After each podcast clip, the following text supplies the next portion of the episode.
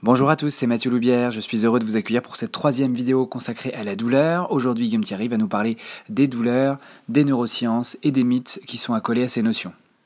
N'hésitez pas à vous abonner à notre chaîne YouTube, SoundCloud et iTunes pour recevoir toutes les dernières informations et bien sûr, comme d'habitude, notre blog est disponible avec d'autres articles et cours gratuits. Bonne écoute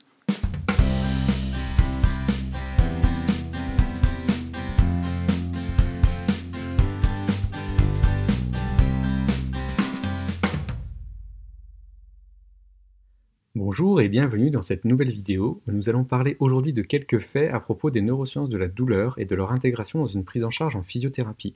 Je suis Guillaume Thierry, masseur kinésithérapeute et blogueur pour GEMK. Pour réaliser cette vidéo, je suis parti du constat selon lequel le monde des neurosciences de la douleur est riche et passionnant, mais qu'en contrepartie, il est facile de s'y perdre ou d'extrapoler des notions et de finalement faire fausse route dans nos prises en charge. Je me suis également inspiré d'un article de février 2018 écrit par Tegner et ses collaborateurs qui traite justement du sujet de l'éducation à la douleur et de ses limites dans la prise en charge de la lombalgie chronique, ainsi que des écrits de Butler et Mosley, très connus dans l'univers des sciences de la douleur en physiothérapie. Vous trouverez bien entendu toutes les références à ces articles au fur et à mesure de la vidéo. Voyons donc 5 points essentiels dans la compréhension des neurosciences de la douleur. Le premier point est à la fois évident mais aussi complexe à appréhender. Il s'agit de faire la différence entre le modèle biopsychosocial et l'éducation aux neurosciences de la douleur. Le modèle biopsychosocial est à ce jour un modèle très plébiscité pour ses atouts face au classique modèle biomédical.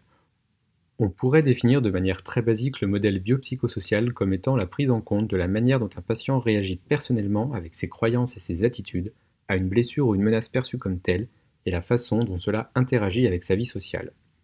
Contrairement au modèle biomédical, cette approche permet d'avoir une vision plus complète mais surtout plus dynamique du patient. Elle prend également mieux en compte les mécanismes de la douleur en plus des mécanismes physiopathologiques liés aux tissus potentiellement lésés. C'est-à-dire que nous serons mieux à même de comprendre, d'expliquer mais surtout de répondre aux mécanismes de la douleur que ressent le patient. L'éducation à la douleur n'est qu'une facette du traitement, rendue logique par l'utilisation du modèle biopsychosocial, mais ce n'est pas l'unique représentante de ce modèle ni sa clé de voûte. Le deuxième point que nous abordons dans cette vidéo est la différence entre une douleur qui persiste et la sensibilisation centrale. Si bien souvent la douleur persistante est fortement liée à une modification de la capacité de modulation et une dérégulation de l'expression de la sensibilisation centrale, toute expérience douloureuse met en jeu le système nerveux central. L'expérience douloureuse, qu'elle soit aiguë, chronique, due à un quelconque excès de stimulation des fibres nerveuses périphériques, est le résultat d'une interprétation et d'une modulation réalisée au sein du système nerveux central, selon une manière qui est variable en fonction des individus, mais aussi selon de nombreux facteurs, ceci étant très bien représenté par le mature organisme modèle de Gifford. La sensibilisation centrale a néanmoins un intérêt en pratique clinique, plutôt dans les douleurs chroniques, car c'est dans ce cas que le processing central est le plus susceptible d'être dérégulé. Pour aborder ce troisième point, revenons sur une notion très simple. La douleur est un phénomène normal dans la très grande majorité des cas. Lorsque nous nous blessons, de nombreuses réactions biologiques pro-inflammatoires viennent abaisser le seuil d'activation des terminaisons nerveuses sur le site initial de la lésion, provoquant ainsi l'hyperalgésie primaire. En parallèle, puisque le système nerveux central a toujours son mot à dire dans la survenue d'une blessure et d'une éventuelle expérience douloureuse, des mécanismes neurologiques se mettent en place et des hyperalgésies peuvent apparaître dans les tissus environnant la zone initialement lésée. C'est un phénomène normal et nécessaire à la mise en place de mécanismes de protection. Le quatrième point, les yellow flags. Les yellow flags sont des facteurs psychosociaux que nous pouvons détecter chez nos patients. Ces facteurs sont extrêmement nombreux et peuvent aller du comportement du patient vis-à-vis de ses douleurs, à sa qualité de vie professionnelle, au soutien de son entourage, aux problèmes financiers, etc. Cependant, leur nombre important ne doit pas nous faire oublier qu'il ne s'agit là que de facteurs contributifs aux douleurs chroniques, et qu'il ne s'agit donc pas de réduire la présence d'un yellow flag à une cause pure et simple de douleurs chroniques. Les détecter est par contre nécessaire pour établir un pronostic de l'évolution des douleurs ou pondérer l'efficacité ou l'inefficacité d'un traitement. Enfin, abordons le vaste sujet que celui de l'éducation à la douleur.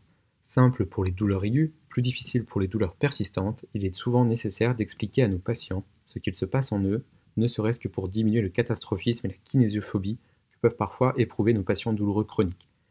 Néanmoins, et indépendamment du type d'éducation à la douleur que nous pouvons réaliser, quelques prérequis sont nécessaires afin de ne pas faire plus de mal que de bien. Tout d'abord, avoir conscience de ses limites et ne pas se lancer dans une explication trop complexe pour nous et qui le serait aussi pour le patient, aggravant ainsi un éventuel catastrophisme. Puis, préférer l'utilisation des métaphores du patient ou des métaphores simples à comprendre et non pas l'utilisation du vocabulaire médical afin d'optimiser la compréhension de chacun. Troisième point, effectuer cette éducation dans le cadre d'une prise en charge plus complète du patient. Notre profession de kinésithérapeute est un atout formidable pour associer cette éducation à d'autres thérapies, que ce soit l'exercice physique ou la thérapie manuelle. Et enfin, garder à l'esprit que l'éducation aux neurosciences de la douleur n'est bénéfique que si elle a un but, un objectif de rééducation fixé en accord avec le patient. Chacun est différent, a des objectifs qui lui sont propres et sera plus ou moins réceptif à l'éducation. Nous nous devons de maîtriser ce que nous délivrons comme connaissance au patient, mais nous ne pouvons pas, ou très peu, prévoir la manière dont le patient va comprendre le message et la manière dont le patient va recevoir émotionnellement ce message. Gare aux dissonances cognitives en voulant à tout prix changer les croyances des patients. Bref, la parole a une portée très puissante que nous ne maîtrisons pas toujours.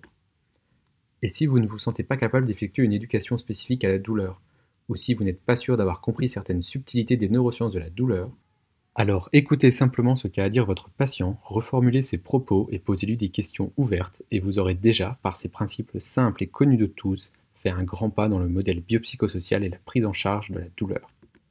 Voilà, c'est tout pour cette vidéo. Je vous remercie de l'avoir suivie et j'espère qu'elle vous aura plu et surtout donné l'envie d'en savoir plus sur le sujet.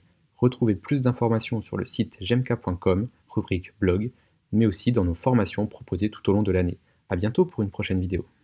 À bientôt pour une prochaine vidéo.